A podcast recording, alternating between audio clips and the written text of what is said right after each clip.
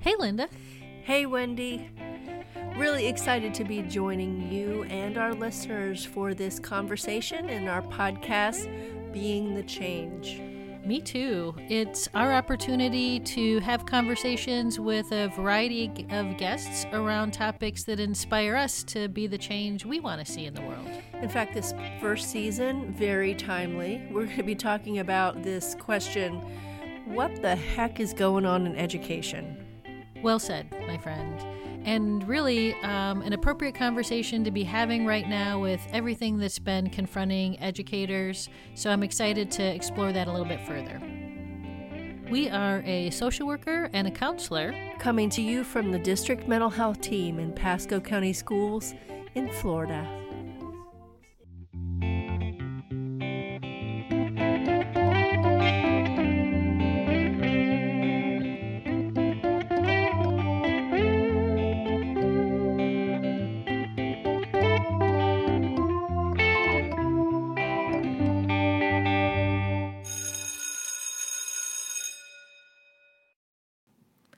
Sounds like school's in session, Linda. yes, it is, Wendy. You know, we have been going through so much over the past couple of years. I think one of the hardest things with the pandemic is the lack of predictability, the feeling of security, the feeling of a rhythm to things. And I think in our last episode, Dr. Tuntiya really kind of put that into perspective, some of the some of the factors that were actually exacerbating that dynamic.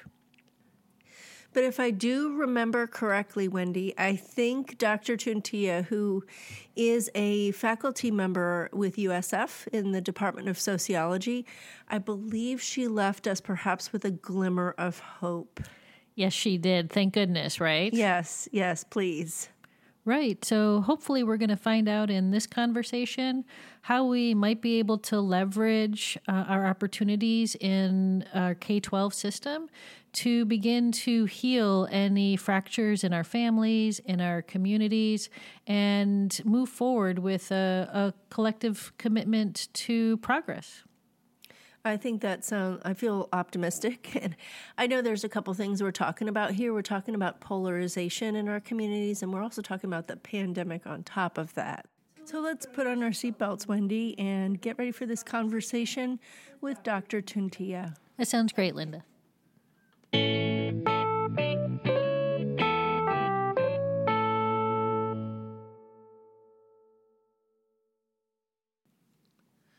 Welcome back, Dr. Tuntiya. Um, we're both looking forward to continuing our conversation um, and pick up where we left off with discussing how schools are a microcosm of our communities and the perfect place uh, to create opportunities for healing.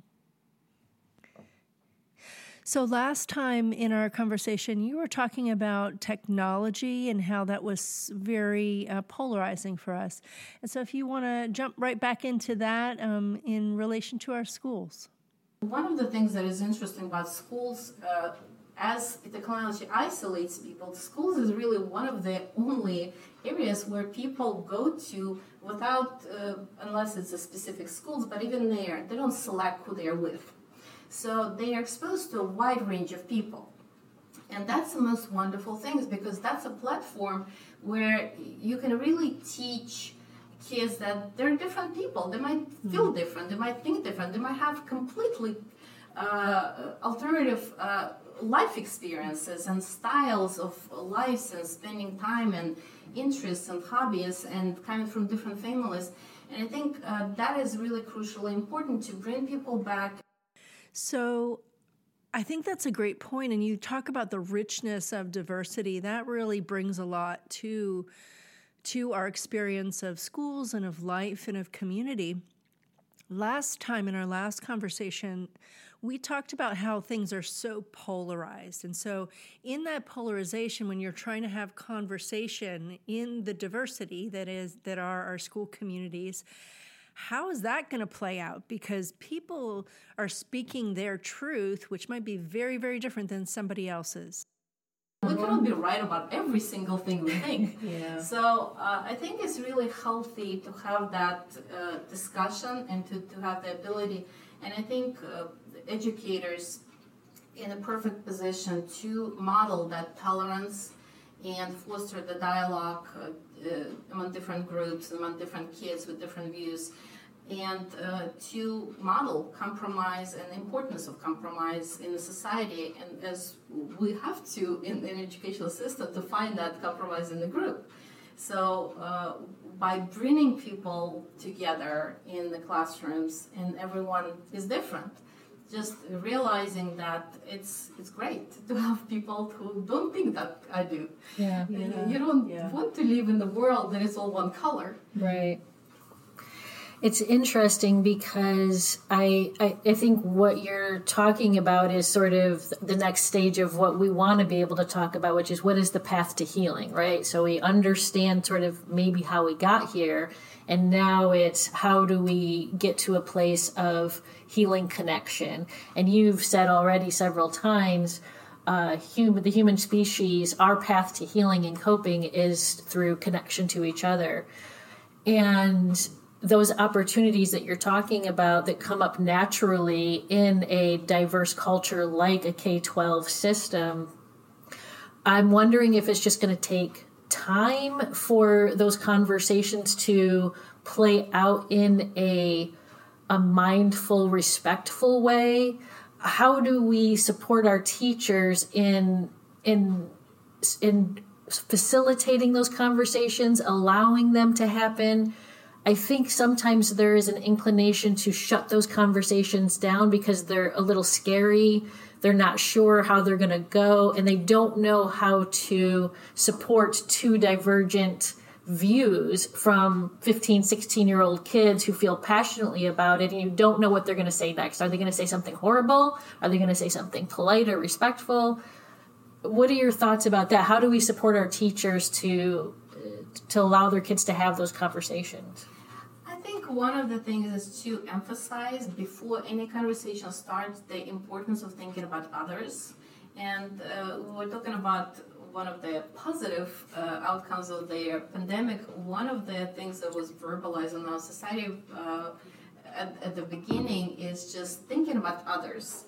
If you are going out there and you're sick, you're exposing others. You have to think about uh, the vulnerable people. So I think the orientation of thinking about the group is really a positive thing because we, we need to consider other people's needs around us. And that's a positive thing that uh, hopefully will come out of the pandemic that maybe we will still remember that after, after the fact uh, and uh, still continue to practice that. Because before it was not really verbalized as much because people were uh, uh really raised to think about that being self-sufficient and functioning and that's the most important thing uh, just to be on, on your own feet always. Uh, and i think to start thinking about yourself as a part of their community is a really helpful. Uh, also, uh, I think educators as well uh, need to have tolerance uh, because a lot of times, uh, as an educator, I think modeling the idea that if a student disagrees with me, that's okay as long as it's it's it's a, a position that is informed if it's if, if it comes from not learning the material not understanding what we just studied that's a different matter. But if it's something that comes from okay we both read the same thing you you have different conclusion you came from different perspective that's okay. We, we're going to have a dialogue. We we can bring our alternative perspectives in discussion and uh, that's critical really for the society that uh, has to govern itself as, a, as a democracy. I, I, love your your point about educators being tolerant, and it's challenging, isn't it? That especially for pe- educators are people too, and sometimes when you're under a lot of chronic stress, or you're you're exhausted, or you be are being pulled in so many directions. If you don't have anything in your gas tank, it's hard to give and to be flexible I think the way that we're wired neurologically is if we are at our stress limit and somebody's asking for more, there may be a, a reaction or a desire to control the outcome. to put it into a box so I can feel like I can breathe. So to have that flexibility, to take different perspectives, to make adjustments as an educator, we have to take care of ourselves to be able to do that. And I think this is why it's so important to uh, address the burnout mm-hmm. factor. And the burnout is not something that uh, people expect to have. It just what happens. It becomes the outcome of the situation, uh, and it's really a result of the increasing pressure, of the inability to re- relieve this pressure through normal ways. When people don't have, uh, for instance, when they have negative emotions from stress, but they don't have as many abilities uh, to have positive emotions to counteract that, to renew, to rest. So the less rest, the less life balance uh, is maintained, the more burnout happens. And we, we've seen that as a huge problem in the healthcare system in the past, even before the pandemic, because the pressures were so high, the level of responsibility is high, the uh, work-life balance was not always there. We know the doctors often uh, work really long hour, hours, and the educational system is really intense there, the high-pressure education. But what we also need to recognize is that high pressure has really entered all the different professions now, and even kids' lives this is one of the things that to me is really concerning just to see to what extent kids work so much more sleep so much less and uh, it really creates this kind of like you were saying a perfect storm also in their lives mm-hmm. of that burnout because when people are under sustained stress not only has health consequences but it also uh, makes them over, over time, they lose interest because it's not possible to live under sustained stress. So the burnout happens from that also uh, difference between the expectations and the reality. And I think uh, also for educators is the same thing. So I think a lot of people uh, feel stress and burnout because at first uh, many educators thought, okay, we're gonna transition, it will become better, or it's just a temporary thing. And when it became a lot longer, and the transition uh, happened, but the still the workload did not uh, become easier. Mm-hmm. I think that really uh, became part of the reasons that the burnout continued. And again, when uh, it's kind of has a cumulative factor uh, as uh, people in, in the families, their family members also experience similar stressors. And at workplace and kids and it's all kind of mirrors each other and uh, becomes a lot more uh, of a factor in do you see as we're talking about the internet and the silos of information and how this has further polarized us do you see down the road a solution to that?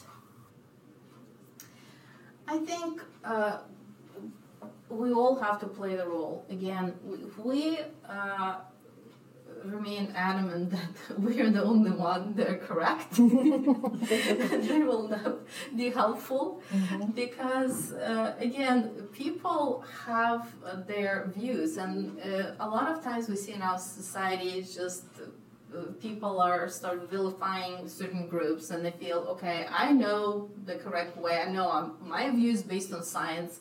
And the other people that they don't base their view on science. And what they don't realize and maybe they're basing their view on science that is a different type of science that they happen to see.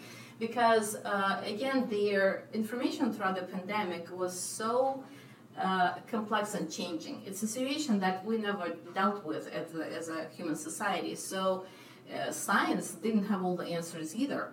And it was changing all the time because as more information was coming in, there more studies were done. A lot of times we had different uh, advice, even from their healthcare organizations and authorities and uh, it's really not helpful to just uh, to define uh, this and that group as a group that is uh, mistaken and it comes from sometimes maybe as, as a society we didn't have the ability to respond in the best possible way because we didn't know how to respond Nobody gave us a manual and said, okay, this is what you do, this is what you don't do. Uh, we saw that their uh, advice was changed over time, many uh, in many different situations, many different points.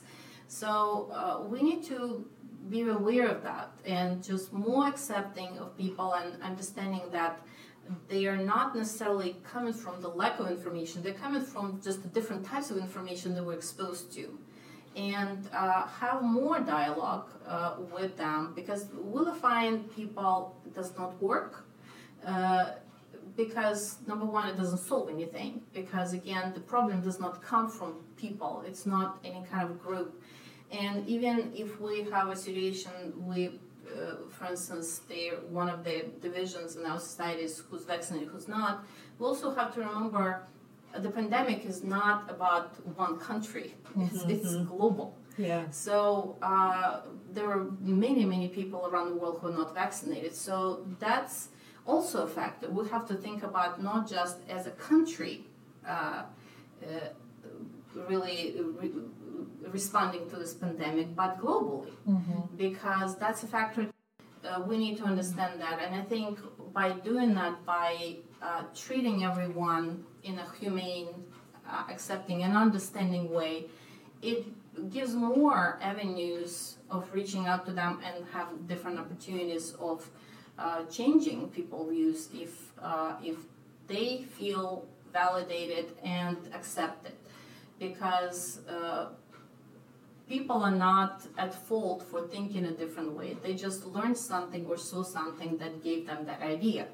So uh, we need to, as a society, also have um, a very uh, good understanding that views of a person is not the same as the person. That we need to stop combining the two. Yeah. That uh, thinking something and having a specific view does not uh, discount the value and the dignity of the human being. People are entitled to have different views. We cannot uh, have a society with the single minded, we would be in a dictatorship.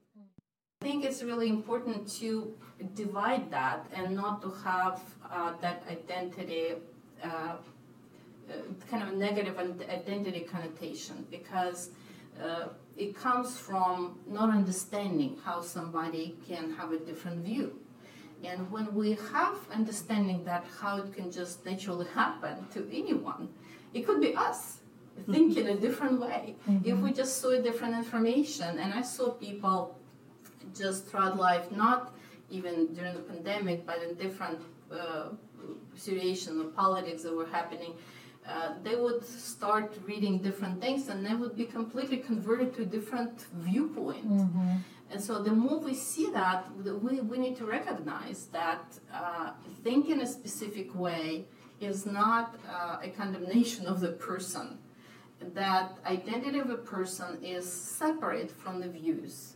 It's kind of like in in uh, really pedagogical approaches. You you never want to uh, give the idea that you are uh, criticizing, for instance, the child, the, the, their character. You criticize the behavior. Mm-hmm. I, I mean, I love this discussion, and I love this idea of you know what's going to get us where we need to go.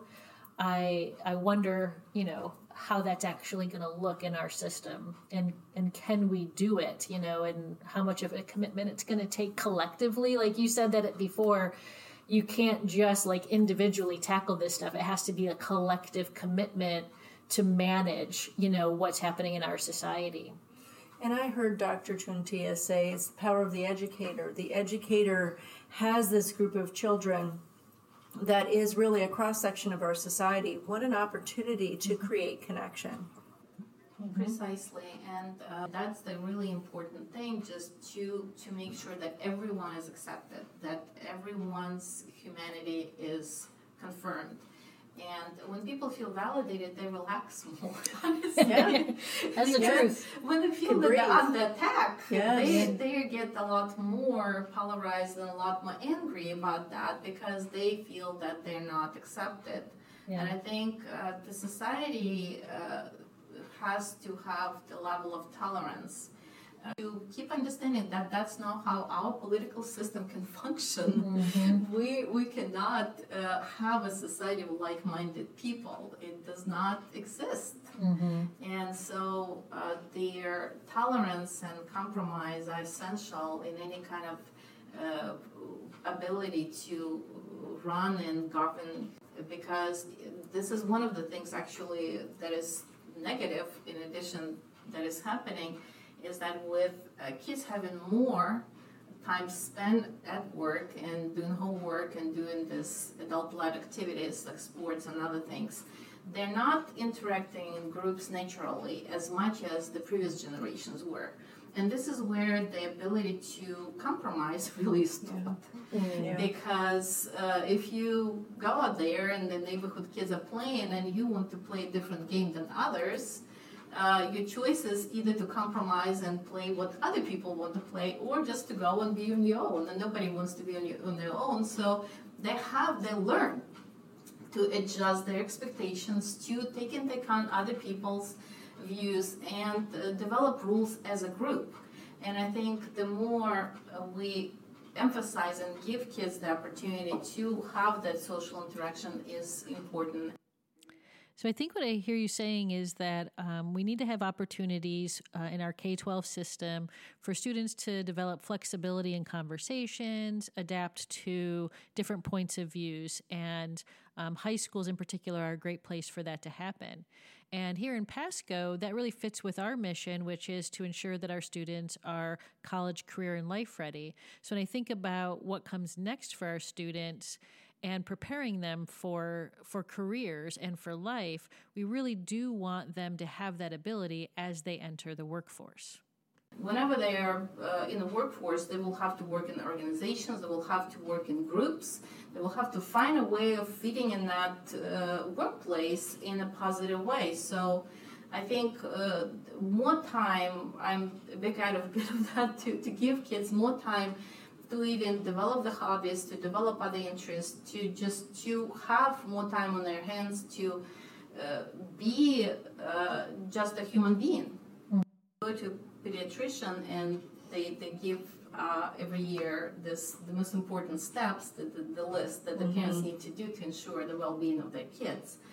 And they change because the kids approach and the, kids stage uh, development stages are changing and they have different needs at different uh, ages. But there is one thing that always stays in there, and that's the most simple and uh, kind of obvious thing that is even surprising that the pediatricians actually have to emphasize that. And it says, uh, please make sure that you eat at least one meal a day as a family together. Mm-hmm.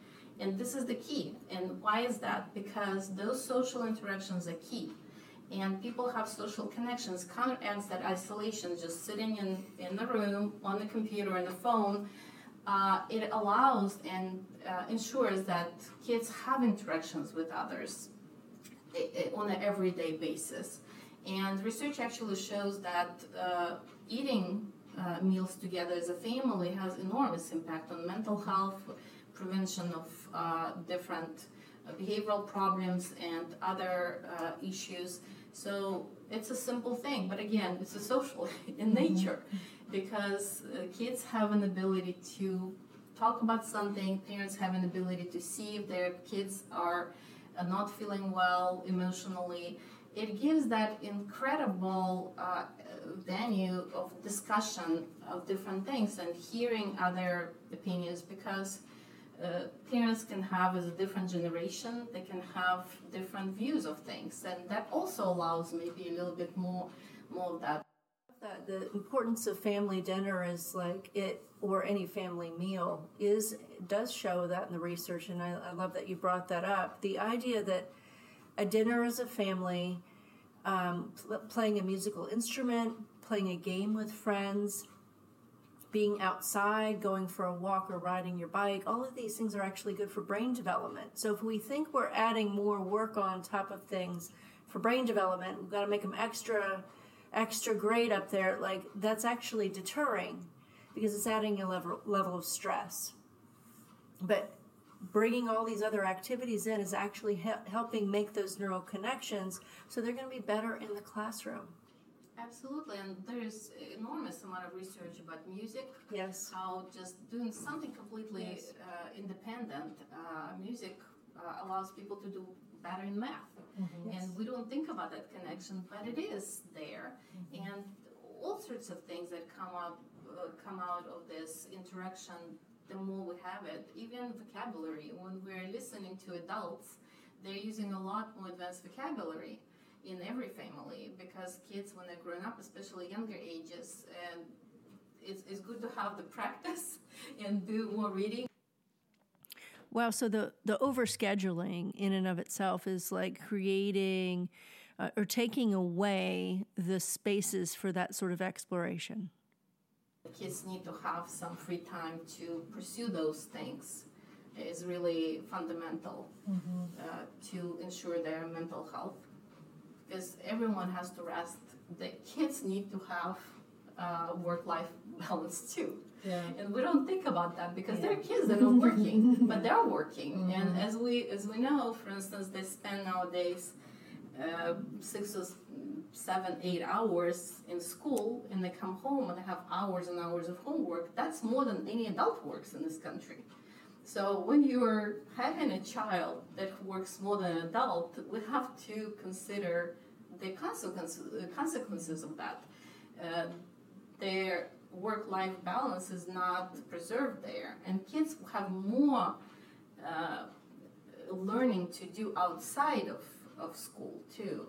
Uh, partly it's cultural. The united states generally is a very fast-paced society uh, where people feel that they need to be always busy always functioning always doing something uh, and i think uh, the negative thing is that uh, they grow up and sometimes they, they feel uh, that they have to be always busy. They've been socialized and just never have time for themselves. And uh, I've heard students actually talk about the fact that they feel guilty when they have a little bit of time and they Yes. don't do anything. Like, for instance, when they have a break, they feel that something is wrong because they're so used Yeah. to always working uh, that we don't have that work-life balance and i think it, it really affects how the future generations when they enter the workforce whether they will actually draw those boundaries and they'll say okay i have a free time and this is my time. Yeah. i have to have some time to decompress to renew to revitalize to uh, attend to my other needs my social needs. And we, we hear that all the time that people do not feel that they have uh, time for themselves. So they prioritize Well, that's that's so true, and I I think as adults and as so if we're looking at even the school system, that kind of behavior sometimes is rewarded, right? So if you're that person who's doing that, there is sometimes this messaging to you that that makes you a good worker or a good employee and then that's modeled for the student you see the teacher eating you know her lunch at the at her desk or something and so we're sort of reinforcing that idea that a, a good employee a successful person you know uh, somebody who is committed to their profession this is what they look like. And that maybe is sending the wrong message to our children about what it means to be successful what it means to be rewarded for the kind of behaviors that you engage in when it comes to your like academics or how you function as a student so we're, I think we have a responsibility too, as the adults, to model that that is not the value that is placed is is not on work yourself, you know, the entire time from beginning to end. And if you're working nonstop that whole time, that means you're a good employee. That there should be opportunities to sit and talk and reflect and have lunch and eat and go to the bathroom. You know, the basics, as you said. Reminds me of Dr. Siegel's work in the Healthy Mind Platter. Yeah. If you're interested in that, Google Dr. Siegel Healthy Mind Platter, and you can see the range of things that are actually good for our, our brain health. Mm-hmm. They're good. They're, it's creating that work life balance, that time in when we're reflecting, that physical time, the connecting time, the focus time, those things are all good for how our brain is functioning. But it's the diversity of those things, which is really that healthy mind platter and what it includes is everything that you've been talking Yes. about just sort of naturally in this conversation you have dropped in every piece of that as this is what a healthy society really should would look like if we were able to do all of these things in natural ways um, and that's all what's been built in through that research. Um, as much as we need a healthy, balanced nutritional diet, we need a healthy, balanced mental health. But it's all interconnected, and it cannot be approached as an afterthought because the just like you said earlier, we cannot have a situation when human value is just measured by the amount of work they, they do. Uh, it's it's all of it, and being creative and being developing as a human being, and I think it's connected in a way that the last time people have the more they prioritize on a task and disregard their own needs, the less opportunities they have to exercise them. And I think, uh, for instance, a healthy diet comes from having time to cook something. even even if it's just 12 extra minutes that some studies show that it takes to prepare uh, a homemade meal compared to the frozen meal it, it- it's it's still 12 minutes. So when we define that we can't spend 12 minutes for ourselves for our own most basic needs to nurture our health uh, and we're not uh, setting as a priority, that's not a really uh, a positive and healthy uh, dynamic that we're setting ourselves for. And plus, again, when there's a cooking is happening at home, the kids get involved, they're learning about something, they're learning about nutrition, they ended up helping out, they're learning about responsibilities, they actually have a chance to interact with their families. And it's all uh, creates this more uh, balanced involvement in life that is not just uh, life is work, work, work, and then you sleep for whatever little amount Yeah. we have. We really basically define now that even sleep is negotiable. Uh, it's not it's not a given that uh, kids need to sleep a certain amount of time. Just like ourselves sometimes do that and disregard our needs of sleep. It's unfortunate and it, it should not be happening because it gives the wrong message for the kids and then they internalize those uh, patterns uh, of their behaviors for the rest of their lives and they continue to sacrifice their sleep later down the road to accomplish things or even just to uh, just to read a book or whatever they didn't have a time because they, they do need to have that time to decompress or uh, or play a game or whatever they use for for that so it has to be a kind of a unified approach uh, but the basic uh, direction that should be uh, emphasized is that we are not uh, capable of functioning long term uh, by disregarding our basic needs. So, and education in particular, it's not a short term affair. so, kids are there for a long time, and now the, the majority of jobs require a college degree, the increasing numbers of jobs require that. So it's it's a long-term project. So they have to be uh, not just functioning well now, and a year from now, three years from now. They they have to look at the whole range of those years, and they have to maintain the balance that will allow them to to go on and uh, have that interest and enthusiasm what they're doing, and after that, still uh, enter the workforce with the fresh interest and enthusiasm for their job, for whatever they selected to apply themselves in. Beautifully said. Yeah, I love that. Um, well, this has been a, a wonderful conversation. I mean, I love the direction that everything has gone in. Do you have any final thoughts that you want to share? I think I just want to say that uh, whenever there is a challenge, there is a, in particular, the health challenge that we're going through, there's always a tendency to see and focus on the negative. negative, and there was a lot of difficult times that each of us went through, and as a society too, and we're still having that challenge continuing. But I think uh, the important thing just to uh, to try to focus on those positive things that we can take from that experience to learn uh, about their the lessons we acquired from that, whether we mm-hmm. wanted it or not.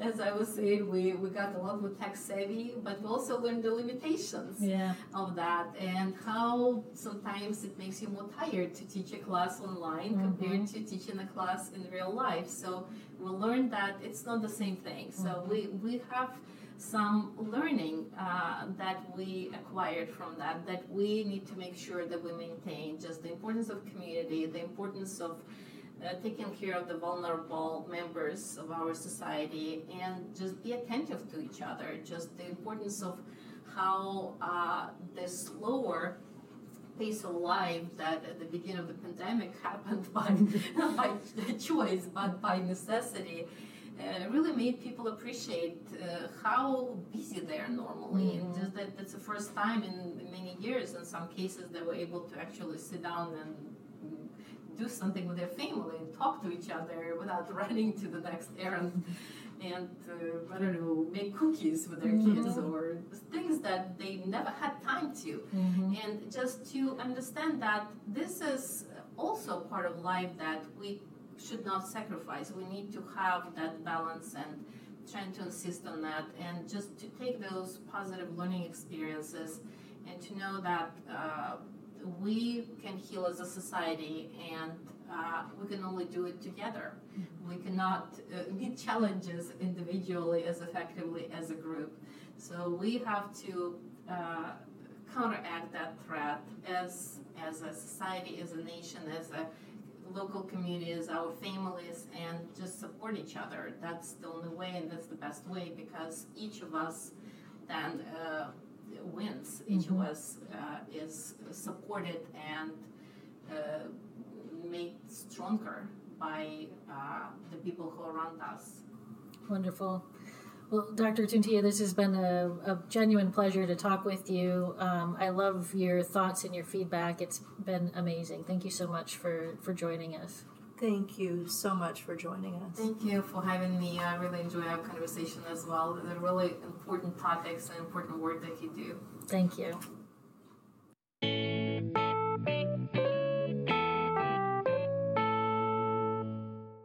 Wendy, what a conversation. Um, two parts, uh, two different conversations with Dr. Tuntiya talking about what the heck is going on f- with education. Yeah, I really enjoyed this, um, both of these parts. I enjoyed this conversation that we had with Dr. Tuntiya. Um, I really felt like a lot of what she had to say was powerful, and I hope that comes across um, in the interview that we had with her and the way that you know we presented it. Yeah, we kind of started with this idea that she was going to give us some hope about that, you know, we're not stuck here in this place of free floating. Um, kind of as we're coming out of this pandemic, hopefully. I'm going to knock on a little bit of wood there. Yeah, yeah. So trying to figure out, like, what were her messages? I mean, what sticks with you?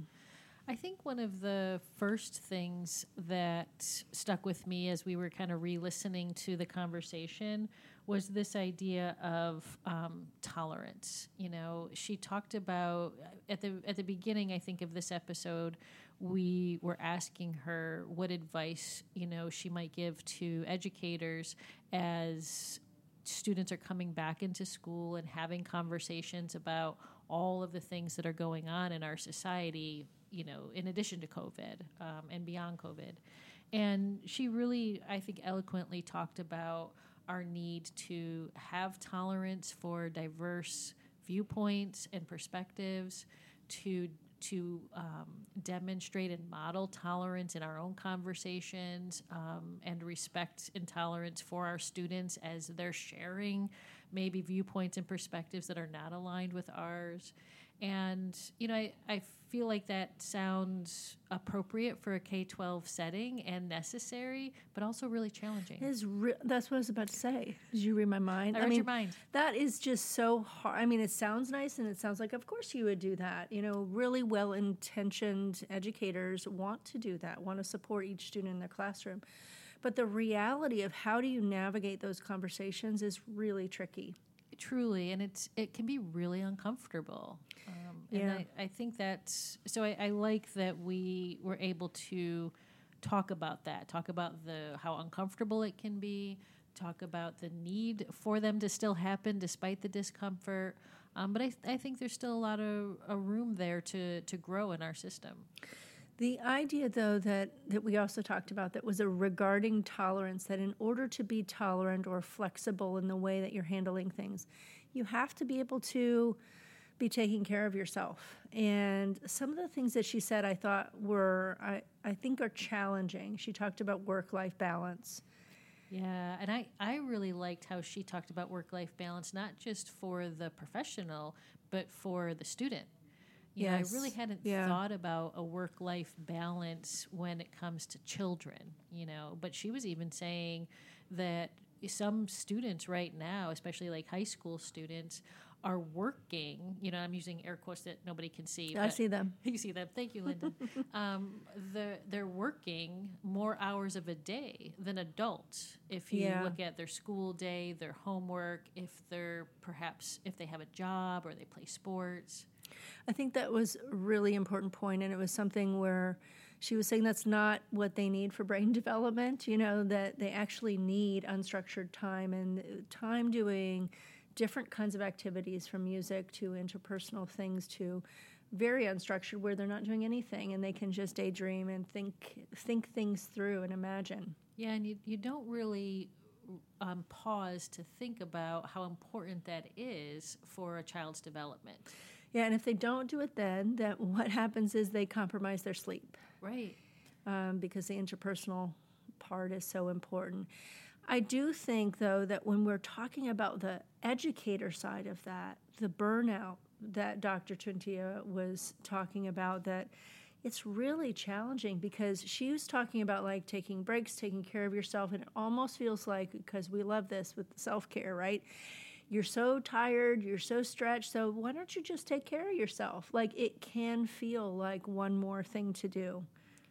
Yeah, and and you know she talked about that also that time together. Yes, that we when we were in the midst of the pandemic and we were locked down at home right. that it was we were forced into a pause and we were forced into this time spent together and a break from this fast-paced world that we sort of immediately returned to and now here we are and it's almost worse in some ways because we're dealing with more mental health mm-hmm. and behavioral health issues from our students. We're dealing with grief and loss, perhaps from you know the pandemic, and and we're we're trying to make up for lost time in the educational system in particular. And so the pressures are are almost feel anyway harder and, and worse than they were pre-pandemic. Yeah, like we're supposed to snap out of it. Okay, we're back. You know, you can take your mask off um, if you want, and now it's just kind of like get get going, um, and you're you feel like something is r- still wrong. Yeah, and well, and the, there is no time. Like she mentioned about like if there was ways to add more time into our schedules, yeah. like for our yeah. stu- our children and for ourselves. And we've actually had those conversations with staff in schools, and they don't really feel like that's an option. Time is not something, whenever you ask people in education, what do you want more of, or it's always time. Time is the thing we don't feel like we have enough of. So I think that's really, really challenging. And I think that it's one of the things that she emphasized um, is the things that we want to take away from this experience of the pandemic. She mentioned being tech savvy. that is the truth. I've yeah. never zoomed so many times in my life. Yeah, yep. Yeah, so we have skills in a different arena, but then also this this pause, like you said, this what we got out of that that connection, that slowing down, that kind of assessing what's important in our lives. And yet, at the same time, the challenge I think now is things are still on our plates. You know, there's more things in educator on educators' plates, and there's more communication. There's more things going on. There, there still is change in what they're doing, and still there's this feeling of like, but don't forget to rest. Yeah, well, and it's it's all the old pressures from the pand- from pre-pandemic yes. are still there, and then some. And now you add on this extra layer of the outcome of the pandemic. And I don't even want to say outcome because the pandemic's not It's really not over. over. I knocked on the wood though. Yeah, you did knock on the wood, and, and I didn't, so I better. Thank you. You know what I'm super excited about though?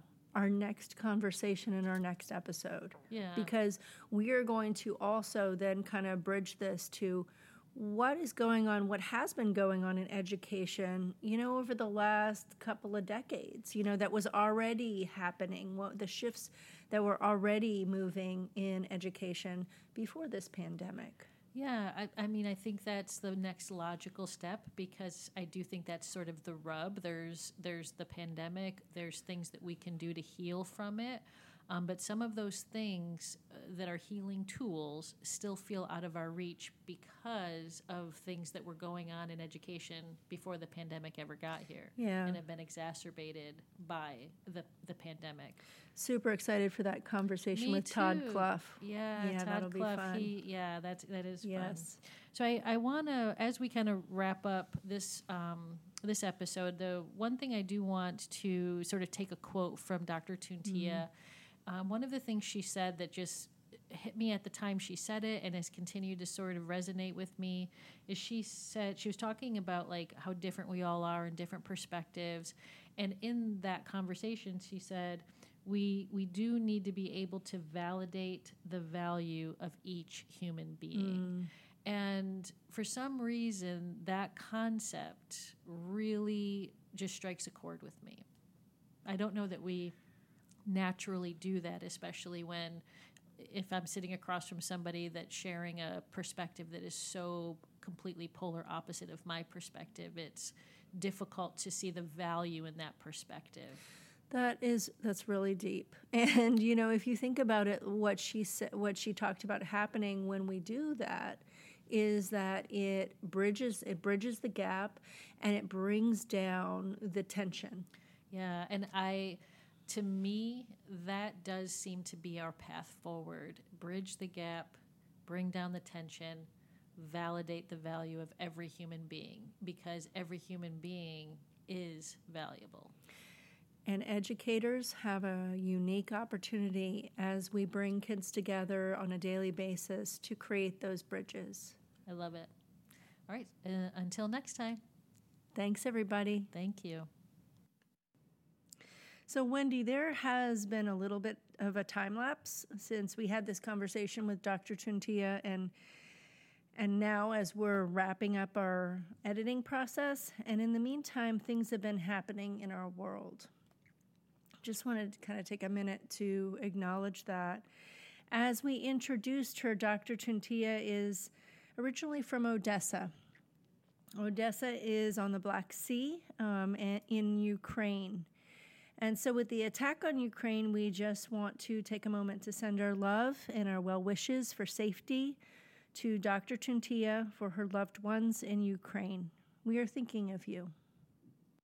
This is Linda Hughes, This is Wendy Belfield. sending you our gratitude for being the change that's needed in our world and wishing you a healthy mind. and a happy heart. Like and subscribe.